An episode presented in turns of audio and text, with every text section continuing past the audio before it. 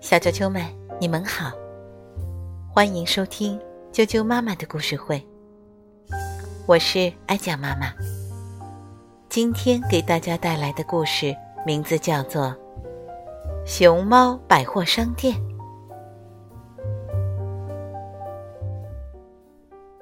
在翠绿的竹林的一边，有一家熊猫百货商店。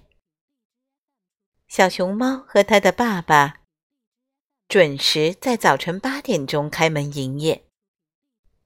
商店的东西可多了，有花花绿绿的围巾，叠得像小树一样高的斗笠，还有书包啊、雨伞啊，凡是动物们可能用得着的，这里都可以找到。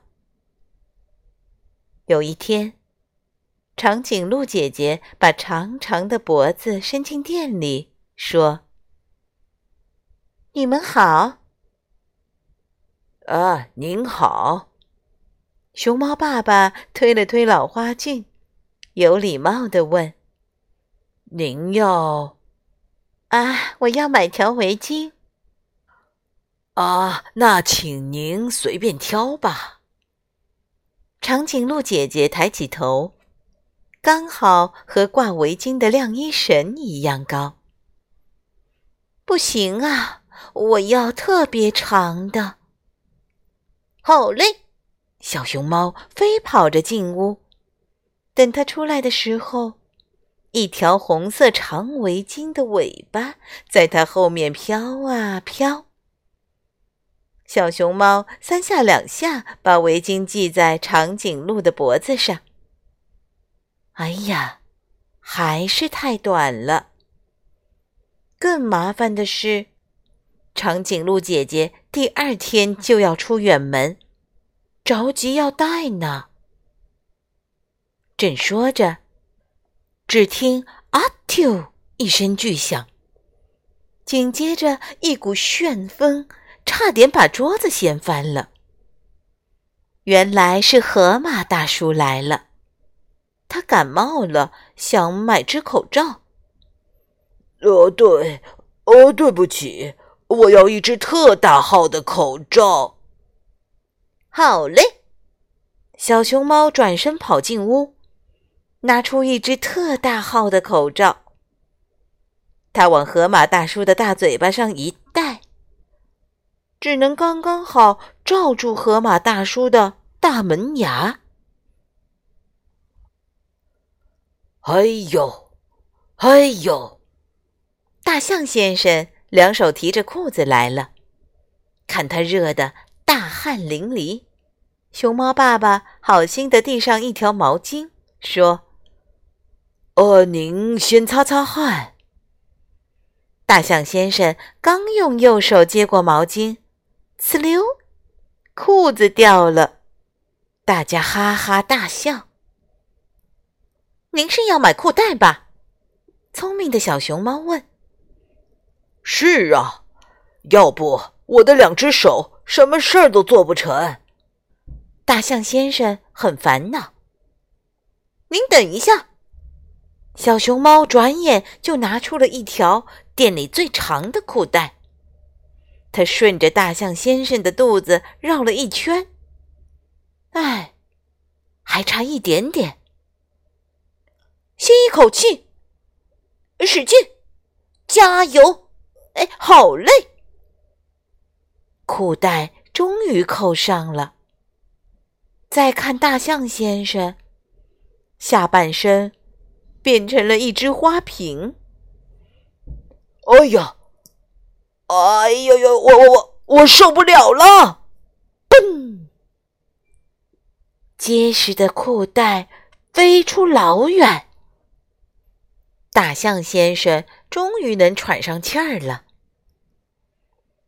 大象先生的事情还没办好，松鼠姑娘一蹦一跳的来了。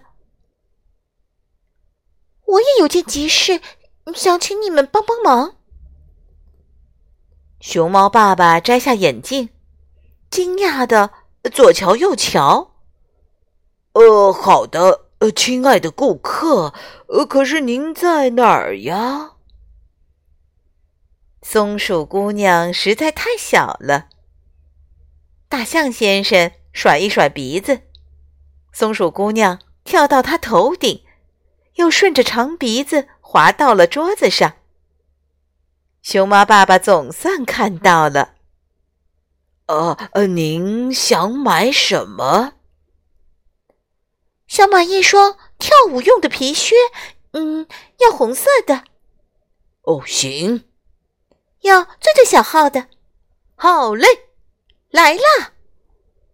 小熊猫一听，马上拿出了店里最最小号的红皮靴，刚好可以给松鼠姑娘当房子用。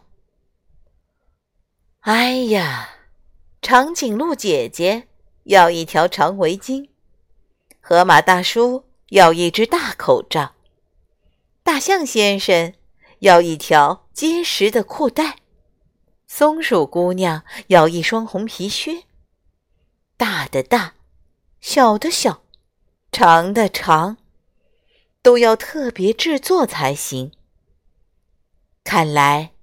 小熊猫得去竹林的那一边跑一趟了。小熊猫麻利地给这四位客人量好尺寸，骑上自行车就走了。他必须在下午五点钟以前赶回熊猫百货商店。小熊猫会去哪儿呢？他呀，先到了牛大婶那里。牛大婶做过的鞋子跟竹林里的叶子一样多，肯定有办法解决。果然，牛大婶笑眯眯地从箱子底下找出了一双很小很小的红皮靴，小到只有小熊猫的手指一样大。小熊猫又来到小猫开的体育用品商店。瞧啊，那挂在树上的吊环，不正是大象先生要的，又长又结实的裤带吗？长颈鹿姐姐要的长围巾也好办。小熊猫把事情跟羊妈妈一说，羊妈妈马上拿出一大堆线团织了起来。没有那么多线团，就织不出。那么长的围巾呀！现在还剩下一只大口罩。小熊猫挠挠头，可能得去很远很远的口罩厂问问了。去口罩厂的路上有一座小独木桥。小熊猫把自行车骑得飞快，谁知桥对面来了鸡大婶。还小心翼翼地拎着一篮子鸡蛋。小熊猫一个急刹车，鸡大婶安全了，它却被弹得老高，又一头栽进了小河里。越急越出事，小熊猫烦恼地躺在马医生的病床上，想：还有一只大口罩没有买到呢。他头一回，咦，马医生戴的不正是大口罩吗？马医生，您的口罩还有多余的吗？有啊，口罩厂为我特别做了好几只呢。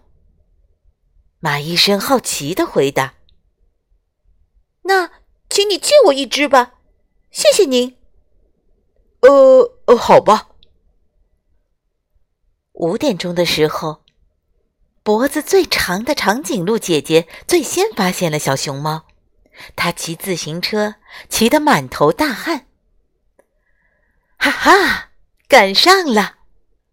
长颈鹿姐姐裹上围巾，在镜子里左照右照，高兴地说：“真合适。”河马大叔戴着口罩，打喷嚏不会把桌子掀翻了。大象先生再怎么跳舞，裤子也不会掉下来了。松鼠姑娘穿着小小的红皮靴，大家都开心极了。小啾啾们，今天的故事就讲到这儿了，明天见。